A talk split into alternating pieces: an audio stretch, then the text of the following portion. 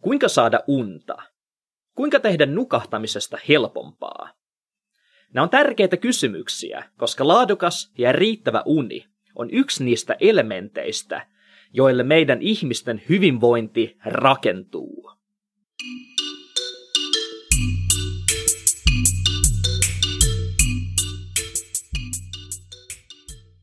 Moikka ja toivottavasti, toivottavasti teille kaikille kuuluu hyvää.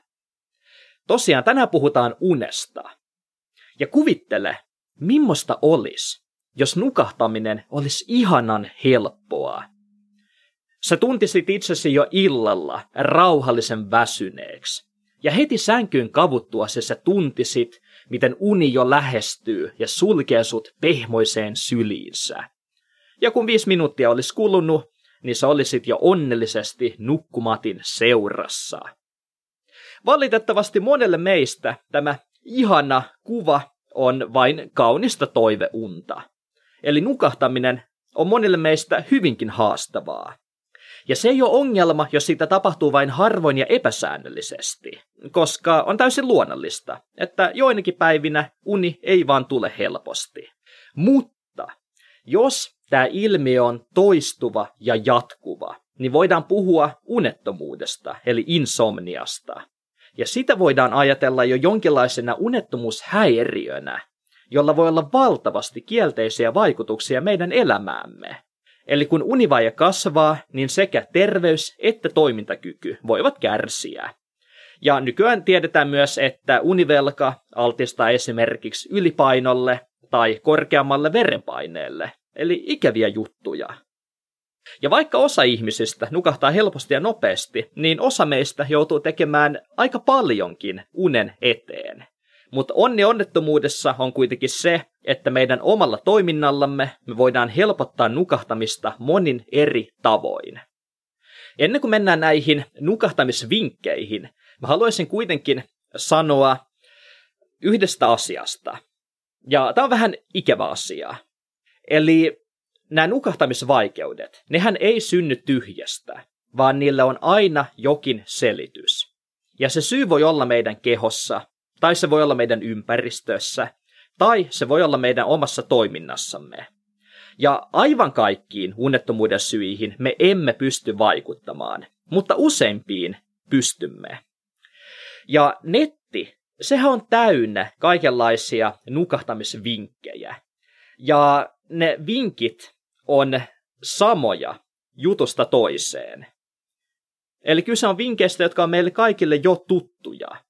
Ja myös tämä mun tämänkertainen listaus ei tuu poikkeamaan tästä mitenkään. Sä tuut kuulemaan tässä ne täsmälleen samat vinkit, jotka sä oot todennäköisesti lukenut jo monesta muusta paikasta.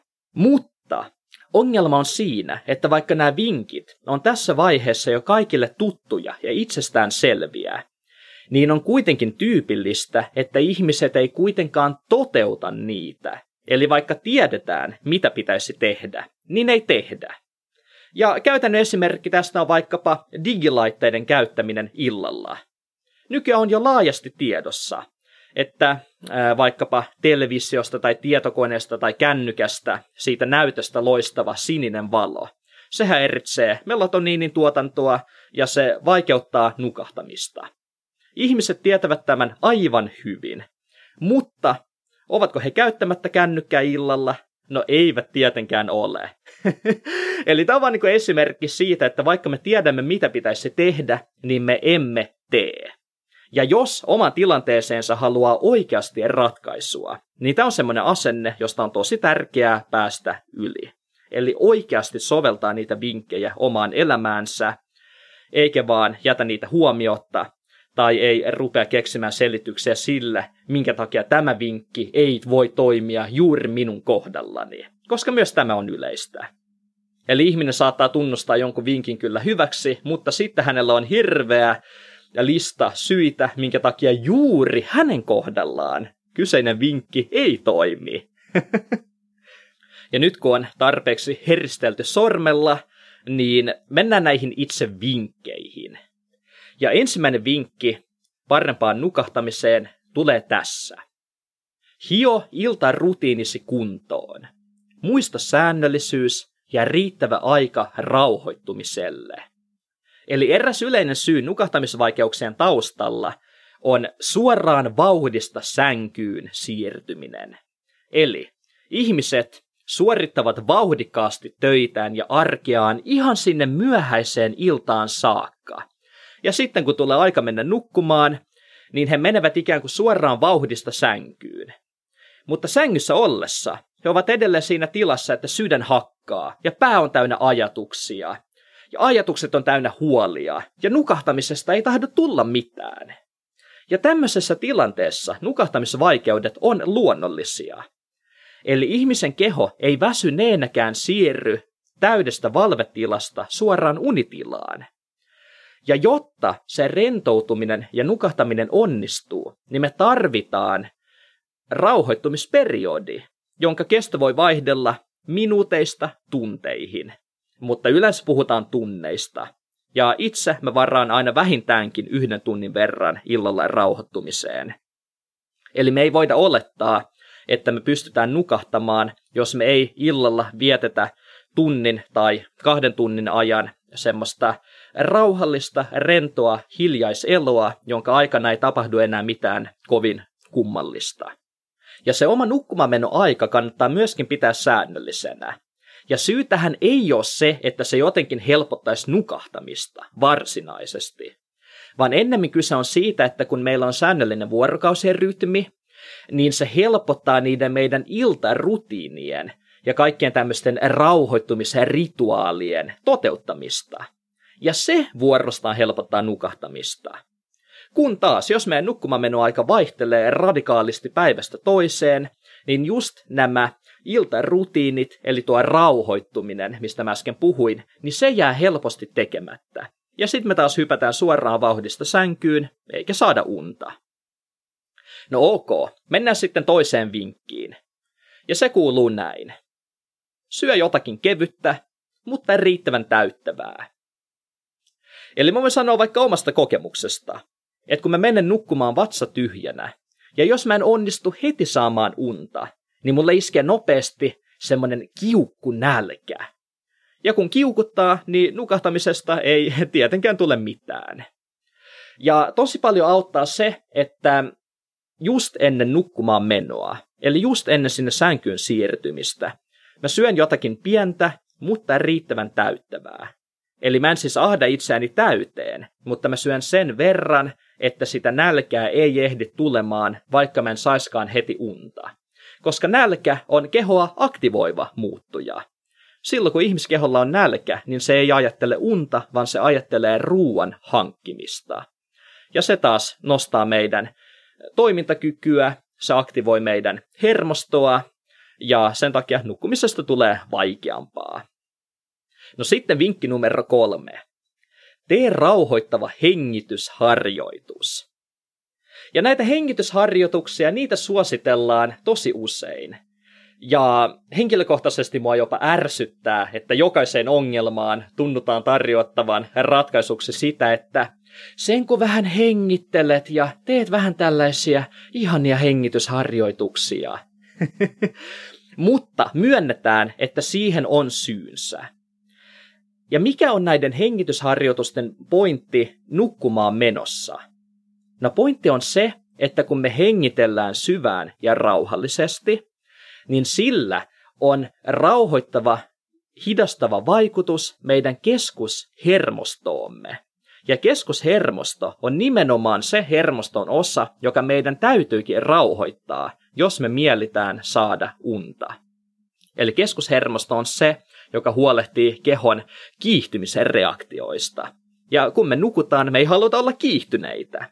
Ja sen takia sen rauhoittaminen on tärkeää.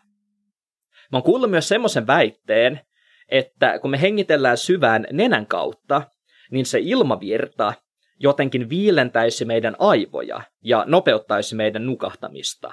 Ja mä en oikeasti tiedä, että onko tämä totta vai ei. Mutta äh, sanon, että ainakin omalla kohdalla tämmöinen syvään nenän kautta hengittely kyllä auttaa nukahtamaan.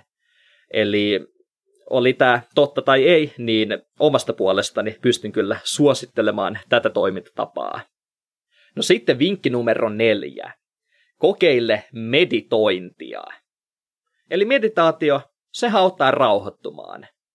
Ja mä en meditoi iltaisin todellakaan siksi, että mä olisin jotenkin erityisen henkinen kaveri, vaan sen takia, että tämmöinen rauhallinen paikallaan pysyminen ja mielen tyhjentäminen ylimääräisistä ajatuksista on jälleen kerran oiva temppu keskushermoston rauhoittamiseen. Ja mulle tämä meditointi ei tarkoita mitään tämmöistä epämiellyttävää ja epämukavaa istumista jossakin hemmetin lootusasennossa, vaan pääasiassa se tarkoittaa sitä, että mä menen vaan röhnöttämään tuohon lattialle ja hengailen siinä jonkin aikaa. Ja tämä on hyvä myös sen takia, että mä oon tämmöinen modernin ajan tietotyöläinen, eli mun työpäivään kuuluu valitettavan paljon istumista. Ja sitten kun mä illalla pääsen makaamaan kovalle lattialle, niin se tuntuu mun selässä myös tosi hyvältä. No sitten viides vinkki. Minimoi digilaitteiden määrä ja käytä sinivalosuodatinta. Eli nytten jälleen kerran puhutaan näistä digilaitteista ja niiden käyttämisestä. Ää, nykyään tiedetään, että se sininen valo, eli ne tietyt valon aallon pituudet, vaikuttaa heikentävästi meidän melatoniinin tuotantoon. Ja se vastaavasti vaikeuttaa nukahtamista. Ja jos me halutaan, että nukahtaminen olisi helpompaa, niin tälle siniselle valolle ei pitäisi altistua. Ja se mä sanoin, että kaikista näistä vinkkeistä tämä on mulle henkilökohtaisesti vaikein koska mä olen monen muun nykyihmisen lailla tämmöinen data-addikti ja on koko aika semmoinen tarve räplätä kännykkää tai tietokonetta tai katsoa televisiota tai mitä ikinä. Ja on ollut tosi vaikeaa iltaisin luopua niistä, vaikka tietää, että se kannattaa. Mutta okei, kun tilanne on kerta tämä, että sitä kännykkää on aivan pakko räplätä, niin siihen voi asentaa tämmöisen sinivalosuodattimeen, ne kulkee yleensä siellä sovelluskaupassa nimellä Yötila tai jotakin vastaavaa. Ja se on semmoinen sovellus, joka tavallaan tekee kännykän tai tietokoneen näytöstä semmoisen punertavan. Eli se poistaa siitä sitä tiettyä aallonpituutta, joka häiritsee sitä melatoniinin tuotantoa ja sen myötä myös nukahtamista. No sitten kuudes vinkki, ja tämä on myös näistä vinkkeistä ehkä vaikeimpia, eli katkaise katastrofiajatusten kehä. Eli nukahtamisvaikeuksien taustalla on usein tämmöistä katastrofiajattelua. Ja tällä katastrofiajattelulla me tarkoitetaan siis huolia siitä, että jotakin kamalaa tulee tapahtumaan. Eli me saatan esimerkiksi nukkumaan mennessä ajatella, että jos mä en nyt heti saa unta, niin mä tuun olemaan huomenna tosi väsynyt, enkä pysty pärjäämään töissä. Tai me saata ajatella, että mulla on huomenna koulussa esitelmä, ja se tulee menemään aivan varmasti pieleen, ja mä tuun nolaamaan itseni koko luokan edessä. Eli pointti on siis se, että ihmisen mielessä on pelottavia ajatuksia, erilaisia huolia. Ja nukahtamisen kannalta tämä on ongelma, koska huolet, ne aktivoivat meidän kehossa stressireaktion. Ja se taas aktivoi kehoa, se nostaa esimerkiksi meidän verenpainetta, nostaa sydämen sykettä ja vähentää väsymystä. Ja tällöin myös nukahtaminen vaikeutuu. Ja olisikin tärkeää, ettei nukkumamenon yhteydessä ajattelisi pelottavia asioita, mikä on tietenkin paljon helpommin sanottu kuin tehty. No sitten tietty kysymys. Miten tämä katastrofiajatusten kehä sitten katkaistaan? Ja rehellisesti ottaen se on ihan hemmetin vaikeeta. Suosittelen ihan ammattilaisen kanssa tehtävää terapiaa. Näitä on vaikea ratkoa omin voimin, mutta mahdollista se kyllä on. Ja nyt mä haluan jakaa tämmöisen ihan pienen pikaharjoituksen, jolla voi saada ainakin jonkinlaista insiapua tilanteeseen. Eli kyseessä on tämmöinen huolihetki-niminen harjoitus. Siihen kannattaa varata semmoinen 10-15 minuuttia aikaa, ja se kannattaa tehdä kynän ja paperin kanssa. Ja sitä kannata tehdä heti siinä niin kuin nukahtamisen yhteydessä, vaan mieluusti vaikka tuntia paria aiemmin. Ja tarkoitus on kirjoittaa ylös huolia. Pieniä ja isoja asioita, jotka huolestuttaa sua just tällä hetkellä. Ei tarvi olla yksityiskohtainen, vaan riittää, että listaa niitä ylös vaikka ranskalaisin viivoin. Ja mikä on tämän pointti? No pointti on se, että tämä huolien listaaminen paperille vähentää niiden huolien aktiivista ajattelua. Eli siis sitä, että me pyöritellään niitä huolia mielessämme. Eli huolet tai huoliajatukset, nehän on ikään kuin meidän kehon palovarotin. Se huutaa niin pitkään, kunnes niihin kiinnitetään huomiota ja ratkaistaan ne. Ja sitten kun me laitetaan nämä huolestuttavat asiat paperille, niin siitä ilmeisesti lähtee meidän psyykkeelle sellainen viesti, että hei, nyt me ollaan kiinnitetty huomiota näihin huoliin, joten ne voi hetkeksi jättää pois mielestä. Niitä ei tarvi yhä uudelleen ja uudelleen pyöritellä siellä päämme sisällä. Ja tietenkään tämä harjoitus ei toimi varsinkaan intensiivisten huolten kanssa, koska niitä ei olekaan tarkoitus saada helposti pois mielestä. Eli huoliajatukset, nehän pyörii päässä kerta toisensa jälkeen just sen takia, että me tehtäis niille huolille jotakin. Ratkaistais se tilanne, joka meitä huolestuttaa.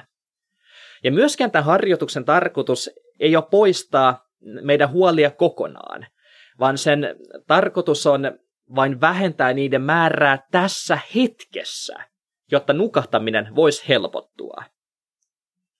No sitten mennään vinkki numero seitsemän, ja tämä liittyy häiritseviin ääniin. Eli jos äänet häiritsevät nukahtamista, niin kokeile vaihtoehtoja hiljaisuudelle. Mitä tämä tarkoittaa?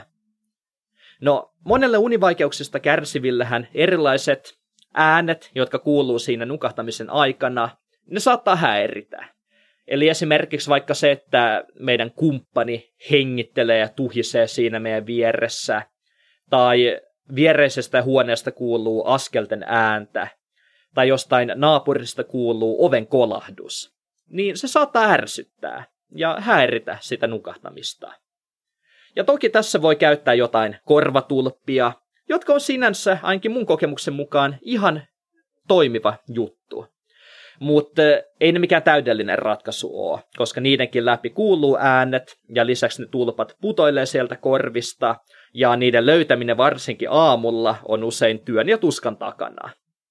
Ja sen takia vaihtoehtona tämmöisille hiljentäville korvatulpille on se, että me peitetään kaikenlaiset häiritsevät äänet muiden äänien alle. Eli mitä tämä meinaa suomeksi? No, tämä tarkoittaa sitä, että siellä makuuhuoneessa tai vaikka meidän kuulokkeista me voidaan soittaa jotakin tasaista ääntä, joka hukuttaa alleen tämmöiset äkkinäisemmät häiritsevät äänet. Eli jotkuthan ihmiset tykkää nukahtaa vaikkapa television ääniin. Tai jotkut soittaa jotain tämmöisiä tasaisia ympäristöääniä, kuten vaikka kaupunkiliikenteen ääntä tai sitten jotain vesiputouksen tai sateen ääntä. Ja jotkut taas tykkää kuunnella tämmöistä huminaa. Eli esimerkiksi vaikkapa jotain tuulettimen huminaa tai tätä television lumisateen ääntä tai mitä tahansa tuommoista siis tasaista ääntä, jossa ei ole mitään erottuvia piikkejä. Ja pointti on tosiaan sillä tasaisella äänellä peittää alleen ne muut häiritsevämmät äänet. No sitten kahdeksas vinkki. Jos uni ei tule, niin älä jää sänkyyn suorittamaan sitä unta. Mihin tämä liittyy? No tämä liittyy siihen, että monet univaikeuksista kärsivät ihmiset on aika vaativia itseään ja nukahtamistaan kohtaan. Eli he tietää, että nukahtaminen on heille vaikeaa, ja he pyrkii käyttää hyväkseen kaikki nämä tämmöiset temput, joiden avulla nukahtamistaan voi helpottaa. Mutta kaikesta siitä vaivannäöstä huolimatta usein saattaa tulla iltoja, jolloin se nukahtaminen ei vaan onnistu, ja tähän voi liittyä kaikenlaista pettymystä itseensä, syyllisyyttä tai jopa vihaa itseään kohtaan. Että voi helvetti, taaskaan mä en onnistunut nukahtamaan. Eli käytännössä nukahtamisesta saattaa tulla melkoinen suoritus, mikä on tässä tilanteessa täysin ymmärrettävää. Ja tässä asiassa on tietty vaaran paikka. Ja se on se, että millaisia assosiaatioita meillä syntyy meidän sänkyyn ja makuuhuoneeseen liittyen.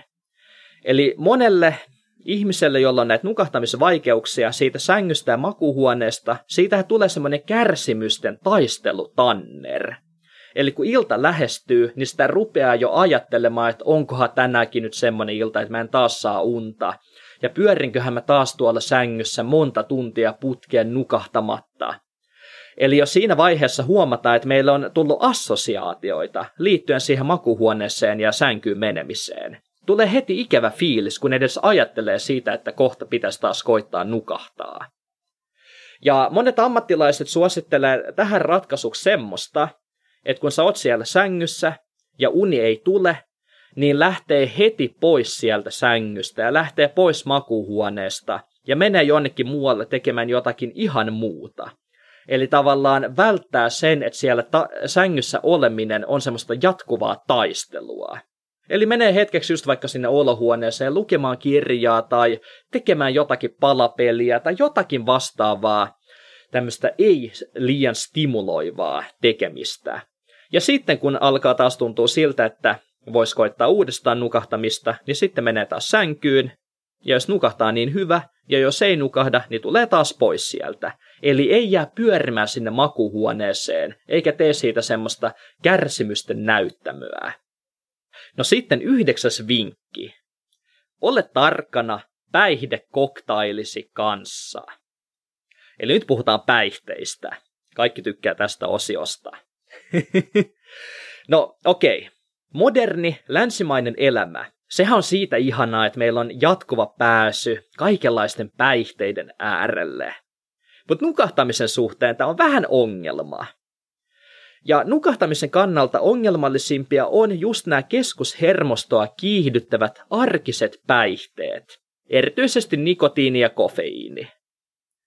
Sen sijaan toiset arkiset päihteet, kuten sokeri ja alkoholi, ne taas vuorostaan helpottaa nukahtamista, mutta toisaalta ne sitten vaikuttaa kielteisesti unen laatuun ja palautumiseen. Ja kun puhutaan päihdeaineista tai lääkkeistä, niin kaikilla aineilla on jokin aika, jokin kesto, minkä ne vaikuttaa meidän elimistössä ennen kuin ne hajoaa. Ja tämä aika on lähtökohtaisesti pidempi kuin se niiden aineiden päihdyttävä vaikutus. Eli jos nyt kuvitellaan, että joku heittää nuuskan huuleen tai ottaa päivällisellä kupposen kahvia, niin siitähän tulee se piristävä vaikutus, joka tuntuu vaikkapa tunnin ajan. Mutta sitä itse ainetta, eli nikotiinia tai kofeiinia, säilyy elimistössä paljon paljon pidemmän aikaa kuin mitä se päihdevaikutus kestää. Eli vaikka me oltaisiin nautittu kahvia joskus siinä kello kolmen aikaan päivällä, niin se voi siltikin vaikeuttaa meidän nukahtamista siinä kello kymmeneltä illalla. Eli ne aineet säilyy elimistössä yllättävänkin pitkään. Ja tämä on tietenkin maailman tylsin vinkki, mutta jos ihmisellä on nukahtamisvaikeuksia, niin kaikenlainen päihteiden käyttö on riski. Eli jos sen kofeiinin, nikotiinin, sokeri ja alkoholin kanssa haluaa läterätä, niin kannattaa kuitenkin perehtyä tosi tarkasti just niiden puoliintumisaikaan sekä muutenkin niiden vaikutuksiin meidän kehossa. No sitten viimeinen kymmenes vinkki. Tämä on todella tuttu, mutta todella tärkeä vinkki. Harrasta riittävästi raskasta, pitkäkestoista liikuntaa. No mistä arkisesta tavasta väsynyt ja stressaantunut ihminen ensimmäisenä joustaa? No aika usein se joustaa siitä liikunnasta, ja varsinkin siitä kaikkein raskaimmasta ja pitkäkestoisimmasta liikunnasta. Ja tämä on ymmärrettävää. Ei väsyneenä tietenkään jaksa urheilla. Ja jos ihminen on stressaantunut ja kiireinen, niin ei sille urheilulle oikein tahdo löytyä edes sopivaa aikaa ja mielentilaa. Ja tämä liikunnasta joustaminen on täten hyvin ymmärrettävää, mutta myös hyvin vaarallista. Eli kun ihminen välttelee liikuntaa, niin hän maksaa siitä usein terveydellään ja myös unellaan. Eli jos keho ei väsy päivän aikana tarpeeksi, niin siitä nukahtamisesta nyt vaan tulee vaikeampaa. Eli ihmiskeho tarvitsee tarpeeksi raskasta liikuntaa. Piste. Tästä ei pääse yli eikä ympäri. vaikka toki sitä toivoisi, että asia ei olisi näin. Mä en ole itsekään mikään liikuntaintoilija, ja toki mä haluaisin, että ei tarvitsisi käyttää näin hemmetin paljon aikaa urheilemiseen. Mutta valitettavasti tarvitsee. Jos ei käytä, se näkyy heti siinä nukahtamisessa. Ja vaikka me modernit ihmiset toivommekin, että semmonen puolen tunnin iltalenkki koiran kanssa tai puolen tunnin pumppailu jossain työpaikan kuntosalilla riittäisi, niin se ei nyt vaan valitettavasti riitä. Jos haluaa nukahtaa helpommin ja varmemmin, niin sitä raskasta liikuntaa pitää olla tarpeeksi. Eli liikunta on kyllä ihan se viimeisin asia, josta kannattaa joustaa. Huh, okei. Tulipa taas hersteltyä sormella. Mä en oikeasti ole tämmönen tiukkis, minä olen erittäin rento ihminen, mutta jotenkin tämmönen aihe, että miten ihmisen saa huolehtimaan omasta terveydestään, tämä on haastavaa. Me ihmiset ollaan semmoista epämääräistä, harmaata massaa, joka aktiivisesti vastustaa omaa hyvinvointia. Me aktiivisesti tehdään valintoja, jotka vahingoittaa meitä, sen sijaan, että me tehtäisiin valintoja, jotka ovat meille hyödyksi. Ja sen takia on välillä hyvä muistuttaa, että mitä kannattaisi tehdä, vaikka eihän useimmat meistä kuitenkaan näitä asioita tee. Ja lasken kyllä itsenikin tähän joukkoon. Mutta hei, kiitos todella paljon, että kuuntelit. Tämmönen juttu oli tällä kertaa. Omasta puolestani mä toivotan teille todella paljon tsemppiä kaikkea, mitä ikinä olettekin tekemässä. Muistakaa, että te olette loistavia, loistavia tyyppejä. Teillä on paljon annettavaa tälle maailmalle ja nähdään me taas viikon kuluttua. Se on moi moi!